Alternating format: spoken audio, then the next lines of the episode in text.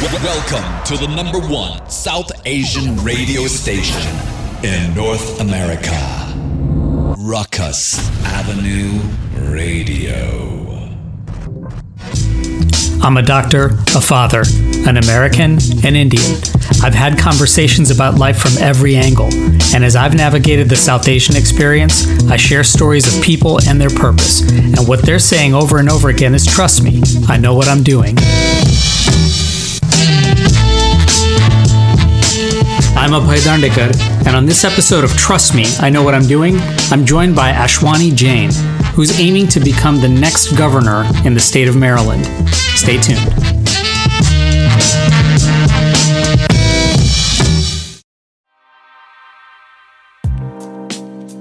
You know, during my own career in medicine as a pediatrician and even beyond those walls, I've gratefully met lots of talented and high achieving youth and young people.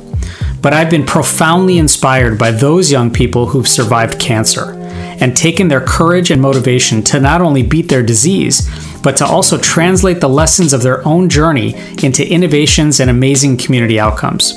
So, with that backdrop, I was compelled and so very grateful to meet Ashwani Jain, a cancer survivor who's running for governor of Maryland in the upcoming 2022 election.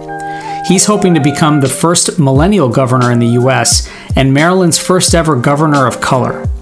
Ashwani was born and raised in Maryland by immigrant parents, and his public service experiences working with President Obama in the White House in several roles, and at that time with Vice President Biden on the Cancer Moonshot Project, are true highlights.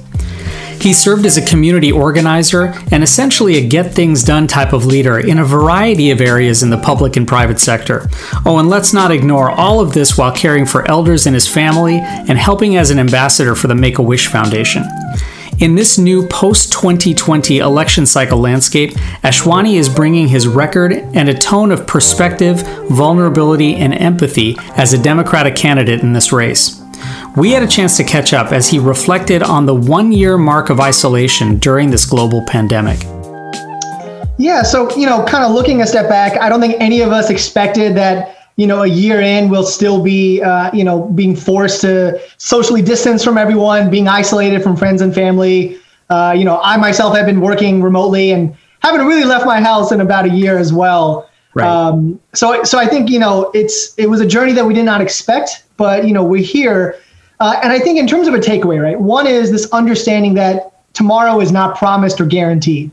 Uh, that's something that I learned in my life as as a cancer survivor you know you've learned yourself as a as a medical practitioner uh, working with patients directly uh, but now a lot of other folks unfortunately are understanding that you know you have to appreciate every single day because you never know what's going to happen um, and i think for a lot of us uh, you know this idea of understanding our own mental health has become a lot more important uh, you know for me i've battled physical and mental health issues uh, for a lot of my life um, you know with covid I lost an uncle due to COVID uh, a couple months ago, which was really tough. Couldn't even go to his funeral. Mm-hmm. Um, I also went through a, a divorce, uh, a relationship that just wasn't working out, um, and you know, feeling the these feelings of sadness and and frustration and depression, and not even being able to leave my house or see a lot of my friends and family. Um, so for me, it's been really tough. But again, I've been very fortunate still. So not only you know, just trying to understand what other people are going through, you know, it's it's a struggle. Um, and so that ties into, I guess, today, uh, and specifically my campaign to serve as Maryland's next governor. You know, understanding that before we open up back in person, whether you're talking about schools or businesses, we need to first ensure that a majority of our residents are vaccinated, yeah. right? And then, in addition to that, ensuring that everyone still follows mask and social distancing protocols. And I think if we don't have that, and we've seen this uh, throughout the country where people are opening up too soon. Hmm. What ends up happening then is we're going to keep opening and closing. We're going to delay economic recovery and put everyone in more danger. And so, from a policy standpoint, being very careful of understanding the frustration, but also making sure that we are uh, putting ourselves in a position for success and not further failure. You know, and for the South Asian community in particular, this is one where we've had to straddle this not only with what the current situation is uh, here in this country, but also paying attention to what loved ones and family um, are doing globally. And you know, have you had to have you reflected a little bit about um, because we're no longer living in communities that are microcosms, but rather so well connected? How has this uh, you know sort of resonated with you personally? You mentioned you've had some family members who've, who've gone through this, and as we go forward, do you think that we're going to still remain connected globally, or will there be a new norm um, when we think about how we connect with each other globally? So I think right using this virtual space and now the fact that most people understand how to use Zoom, how to use FaceTime. Like for example, my nana, uh, you know, he's uh, going to turn 85, and he's very, you know, he's very traditional. He didn't understand how to use FaceTime or or uh, kind of use his computer, laptop, iPad.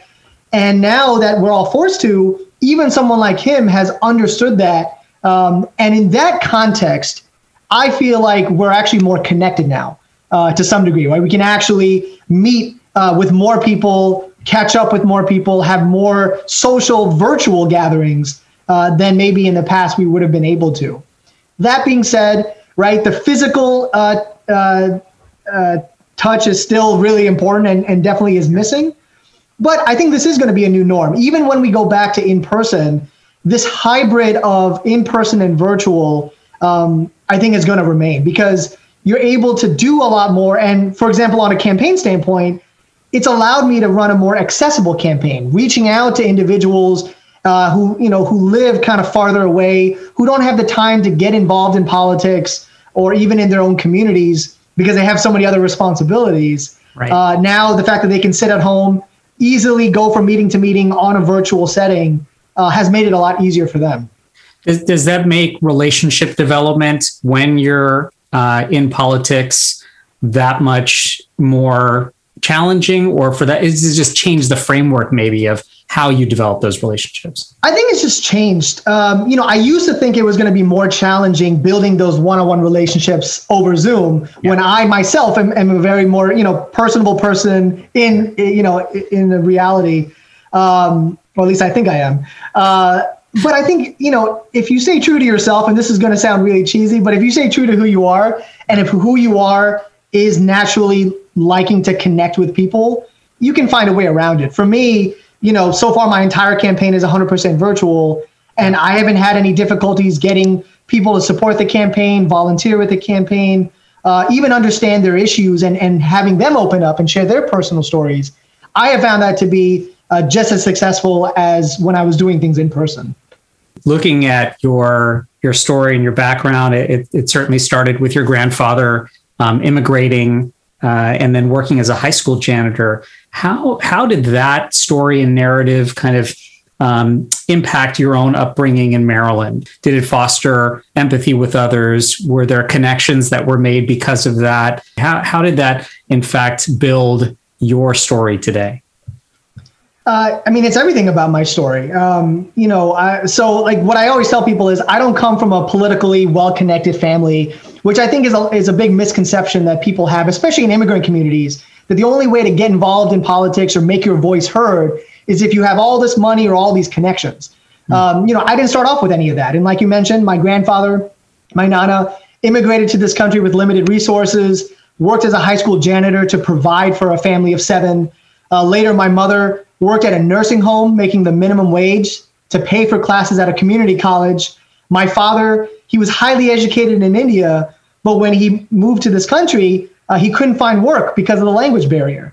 Um, and so, kind of understanding where I come from, understanding what my family has gone through, and the sacrifices they made to provide opportunities for me and my sister, you know, that is a, a very similar story to a lot of immigrants and a lot of immigrant children. Uh, but it, it, shows us the importance of hard work. Um, the fact that you can have a partner in your government, uh, local, state, and federal. Um, the fact that it's important to make your voice heard, get involved in the community, and also this idea of giving back uh, to a community that has given people like us so much. Uh, and that's really the genesis uh, of why I got involved in public service in the first place, hmm. um, and and why I feel uh, like that story can resonate with a lot of folks and and that allows me to kind of put myself in the shoes of others which i think any elected official at any level needs to be able to do do you have to go through some of these pathways in order to really appreciate the joy of giving back? Meaning, you know, for those who are going through it and struggling so much, there's a lot of, you know, self-preservation and if if anything, just sort of survival, especially in the climate that we've experienced these last four years. Um, you know, for you, did was has there always been that balance of not only just sort of hard work and dedication, but you know, it being paid forward, if you will, or the joy of giving back? Have you been able to maybe marry both of those together? So, as a starting point, I don't think uh, you need to go through something really serious or traumatic or have you know necessarily the same exact experiences in order to understand this idea of empathy, compassion, giving back to others. Uh, you know, this idea that uh, if you're fortunate enough to open a door of opportunity for yourself, there's an obligation to keep that door open for those behind you. Mm. Um, I think it really comes back to um, you know either looking at what your own family has gone through, looking at your own personal experiences, or getting out and, and doing stuff in the community, right? Volunteering. Uh, people can volunteer regardless of their own personal experiences. And just seeing that there are a lot of other people who are going through the same, if not worse, struggles than you are. Uh, and for me, right, my eyes were opened very early on. Um, uh, and so I got to see that, and it was kind of forced on me, uh, if you want to call it that. Um, but you know, you, you, definitely don't need to go through something traumatic in order to right. appreciate that. Uh, at the same token, I think uh, you know, for me, hoping to be the next governor of my state, hoping to be an elected official, uh, I think that's the the thing that I communicate to voters is when you look at all these great candidates that are running for different offices, think about who can really put themselves in your own shoes, who can really understand your day-to-day struggles, because in the end of the day that is going to dictate how policy is created and enforced, which will ultimately affect your life. Uh, and so the case that I make, the argument that I make is I have a lot of great professional experiences, but I also have a lot of personal experiences that can relate to you and that can understand what you're going through. And that's how I would lead if I have the honor of winning the election. You're hoping to be the first millennial governor um, who's been elected in, in the United States. And what does it really mean to be a millennial South Asian in 2021, especially in the framework of, of the broader community? Uh, so, in terms of the broader community, I'll start with that. I think you know a lot of us as South Asians, Asians, Indians, immigrants, uh, we typically historically have not gotten involved in, in politics and public service, and what that has led to is elected officials who don't know our lives, uh, who don't come from our kind of communities, uh, and then them making policies that are impact, impacting us regardless, uh, but are maybe not done in the most comprehensive or thoughtful or sustainable ways. Mm. And so, what I have always tried to do in my adult life is open those doors of opportunity, show our community, and also show young people that you can get involved, you can make your voice heard. And if you do so, not only are we increasing in terms of the demographics of the country as a whole, so we need to be at that table of power, um, but we also are able to encourage other elected officials to make better policies. Hmm. Um, so, so that's in terms of the community as a whole. You know, as as a young person, you know, the, the thing that I find funny is in every election, you'll hear from established leaders, from politicians, that they, you know, we want more young people and more diverse volunteers. Right. But I have found that there's a disconnect with their words and their actions because not only do I often find myself still as one of the youngest and few people of color at political events, mm. but I've also seen this quick dismissal anytime people like me attempt to pursue leadership roles, you know, that challenge the status quo or focus on issues that we're going to be held accountable for in the future, even when we are prepared to do the work. And so it seems like a lot of those leaders, you know, they want our hope, our energy, our determination, especially as South Asians who uh, have done very well in this country. You know, these politicians want our money, yeah. Um, but only when they decide it's okay. And mm. so that is a narrative that I'm hoping to change uh, through my campaign and through the kinds of policies I'm proposing, and also the accessibility and inclusivity of my operation itself. Well, and I mean, you know, in some ways, it's a, a great empowering feeling to sort of say, "Hey, yes, you're you're becoming more civically engaged." But on top of that, um, does it strike uh, some challenge when you're trying to build coalitions with some of those groups who are are steeped in this kind of you know tradition of of of power wielding, perhaps in in some of the institute political institutions that that we face? There's definitely I found there's definitely going to be some roadblocks, right? There are going to be some people who are going to do the same old way of thinking, um, but you know I've still reached out to them and and backed it up with not only this hopeful inclusion vision that I have, but backing it up with specific policies. Mm. So that's that's kind of the first strategy that I have. But then the second thing is trying to go outside of those group of people, right? Expand yeah. the base, uh, reach out to rural communities, uh, high schoolers, college students, uh, nonprofits, uh, places and organizations and individuals that may not vote in the highest voting numbers, may not be well established, but they're part of our communities and need to be felt as such. And so what I'm doing is really emphasizing that group and showing them that, hey, I value your opinion. I want you to get involved in the campaign and actually have leadership roles in my campaign. Help right. me dictate and influence policy making uh, and and the kind of outreach strategies that we do. Um, so that's I would say the second thing, and then the third thing is helping people, especially in the establishment, understand that the times have changed. Uh, yeah. You know, the demographics of our nation and the voting population has changed. There are a lot more younger and diverse people uh, who have gotten involved in politics at all levels. Um, you know, and so showing that, hey, this is not just some hopeful vision I have, but it also speaks to the moment in time that we are in. Mm. Uh, and so this is, you know, it, you can have both, right? You yeah. can have some of this establishment understanding and values while also being open to new ideas and fitting in with the times that we're in. In my career, I, have cared for a lot of teenagers who've fought uh, cancer, and um, you, as a cancer survivor, you know, certainly have you know courageously gone through this because you know cancer is in many ways uh, agnostic to ethnicity and socioeconomics and um, but there's so many different intersectionalities um, with your own kind of career uh, as well as your your own personal history um, with cancer, um, your work on the Cancer Moonshot, and and certainly support for for healthcare for Maryland residents. You know, tell me some of the lessons from those experiences, and particularly how they're continuing to inform you as you you're starting your campaign. So, um, so I'm 31. 18 years ago, when I was 13, I was diagnosed with non-Hodgkin's lymphoma. They found that my tumor at a very early stage. I was very fortunate to only have to go through four months of chemotherapy. My parents had health insurance, so we were able to pay all the bills. Um, and and so you know, going through that process, even though I was lucky and fortunate compared to a lot of the other kids that I was getting treated alongside, um, you know, I felt really depressed. I felt scared. Um, I felt guilt for the pain that I saw I was causing my family. Um, and I also saw that some people were talking about me like I was just a statistic as opposed to talking with me as a human being.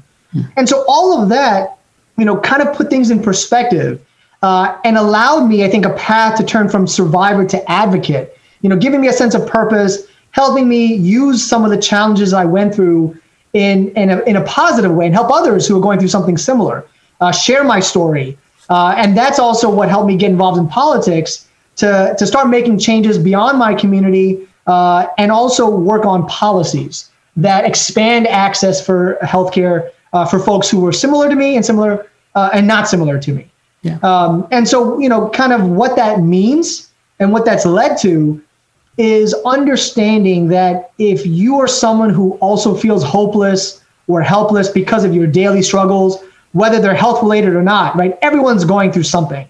Um, so being able to understand that and and showing them that hey, I've also been at rock bottom. I've also battled physical and mental health issues, um, but I've worked on healing my wounds, and then have also tried to help others do the same. And I think that is the kind of mentality that we should want in our elected officials and really leaders of any field. You speak uh, uh, very passionately about caring for your grandmother, um, and and certainly you know in our South Asian community we we have so you know such deep roots in extended families. Tell me a little bit about the importance of kind of that generational connectivity. I mean we we have a huge segment of our population that's aging and especially as someone who's aiming to be a millennial governor how do we continue to build and develop those connections and relationships with other generate across generations to be more successful and sort of you know carry our our communities forward I mean, we have to take care of our seniors, uh, regardless of, of what our backgrounds are. Um, but for context, uh, and you understand this, and a lot of your listeners may understand this. Um, but if you're a non-immigrant, if or at least an, uh, you know a non-South Asian, a non-Asian, um, you know you don't understand this idea of living in a multi-generational home. Uh, and so a lot of times, you know, I tell people, yes, I live with my grandmother, my parents, and my sister, but it doesn't mean that I'm not capable of making adult decisions or have real responsibility. Right. I think that in American culture, that's kind of the concept that, oh, if you're an older person, if you're an adult and you still live with your parents or your grandparents, that means you must not be able to take care of yourself. And it's um, almost we we touched upon this um, in that you know the sort of a, such a different frame of mind when you say that they're living with you perhaps um, right. um, versus you living with them and um, but definitely that that resonates a lot definitely in immigrant communities.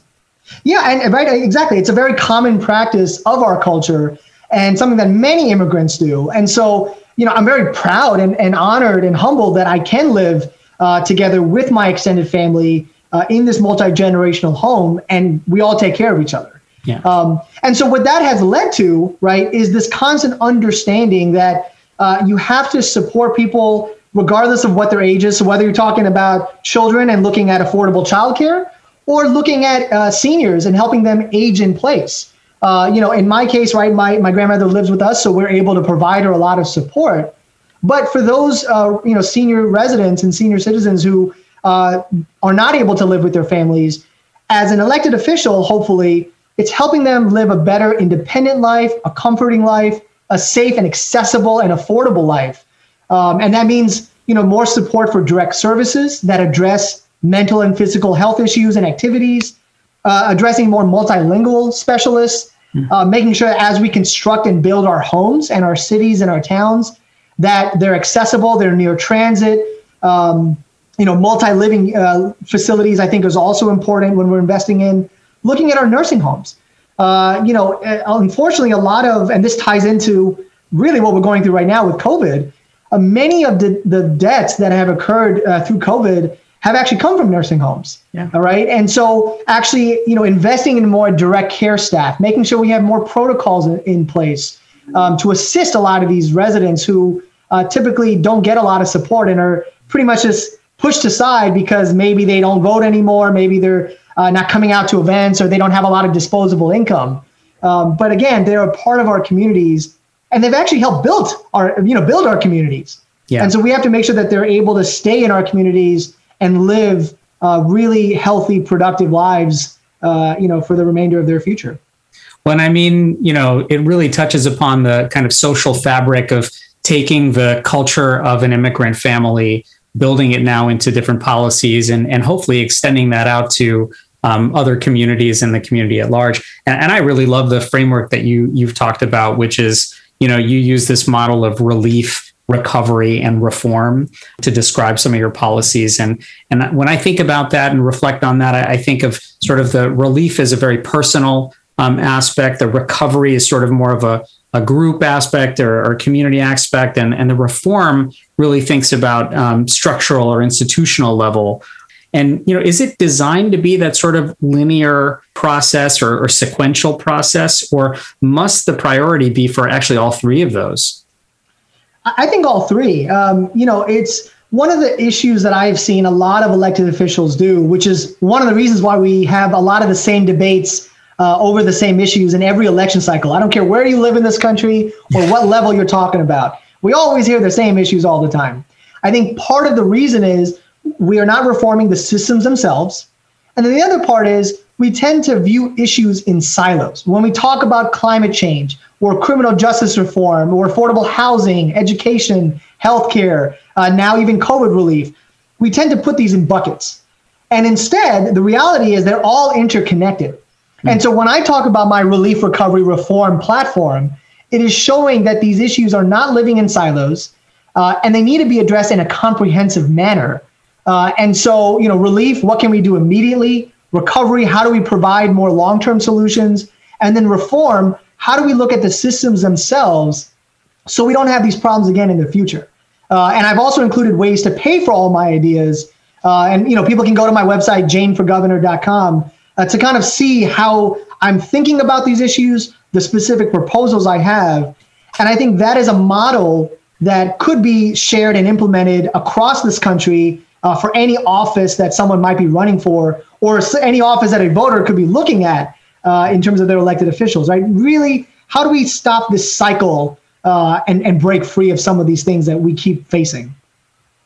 You know, that speaks definitely to those who are vulnerable or marginalized. And, you know, with respect to that, it being National uh, Women's History Month, Tell me a little bit about how important this has been to you, sort of personally, to both celebrate um, and honor that history, but by also pushing forward for for more empowerment uh, for women. How how's this been resonant for you, um, both personally and professionally? Uh, I've been very blessed to be raised by a mother who's very strong, taught me a lot of great values. Uh, my nani, my maternal grandmother, before she passed away a couple years ago, uh, was one of my best friends. Uh, I'm not afraid to admit that. I, you know, I used to call her every single day. Um, no shame, no shame in that game, right? yeah, absolutely. But but again, going back to some of the specific issues, understanding that every issue is a woman's issue, yeah. and women's issues are human rights issues. And so again, not putting them in a silo, not putting them in a bucket, just saying, okay, we're only going to talk about women's rights and women's issues in this context, but really, it's expansive. Yeah. Uh, and so for me, as a hopeful policymaker, it's looking at equal employment, looking at equal access to childcare, looking at reproductive justice, so that all these essential healthcare services are provided and not discriminated against uh, based on you know the fact that you are a woman uh, or you live in a certain zip code or area. Um, and so figuring out how do we address these issues again in a comprehensive way, elevate the voices of these people who are facing uh, a lot of these challenges um, and right when we talk about COVID, the fact that a lot of the job loss that has occurred when it comes to economic recovery, a lot of them have been faced by women, and specifically women of color. Um, so again, right, understanding that all these issues are interconnected, and we have to address them in a comprehensive, thoughtful, and sustainable way. Ashwani, we only have a few minutes left, and, and I've asked this to others who who've been guests on on the program, but you know, someone running for elected office um, with certainly the high stakes of Maryland's future um, involved. And, and as you go through this campaign, what what makes you an entrustable candidate? Uh, you know, our our idea of putting trust in our institutions and our public officials is, is really really important. Um, across the board. So, so how do Maryland voters now and Maryland residents really entrust you with with their vote? I have to earn it, first of all, right? I, I have to go out there and, and show voters that not only is a successful governor one who understands how the systems of power work, but also understands the real impact of those policies. Uh, for me, for almost two decades, I've advocated for public policy at all levels of government. Uh, I've had leadership roles with President Obama and then Vice President Biden. I've worked in the public, private, and nonprofit sectors. So I understand how the systems of power work. Yeah. But more importantly, and this touches this idea of trust, you can trust me because, you know, I'm a product of public schools.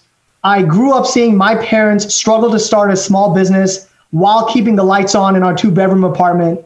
I've lived in densely populated urban areas as well as rural suburbs that have been surrounded by farms and forests. I'm a son of immigrants who's been bullied by racists because of my name and my brown skin. Uh, I'm a millennial who's been told to sit down and be quiet even when I was the leader on certain projects. And as a cancer survivor, like we talked about, I battled both physical and mental health issues and never thought I would get a second chance at life.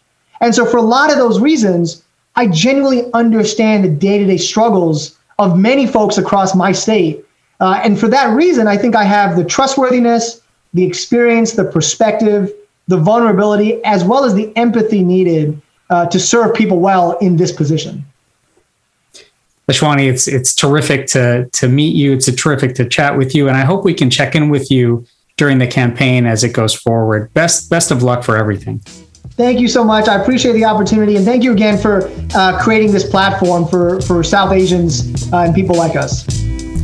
You've been listening to Trust Me, I Know What I'm Doing. So, for all you millennials, Gen Xers, Gen Y, Gen Z, boomers, and Zoomers, you can catch us every Monday, Tuesday on Rukus Avenue Radio through the Dash Radio app and wherever you get your podcast. On social media, I'm at MyGoodFriend, and you can find more info at abhaydandekar.com. Till next time, I'm Abhay Dandekar.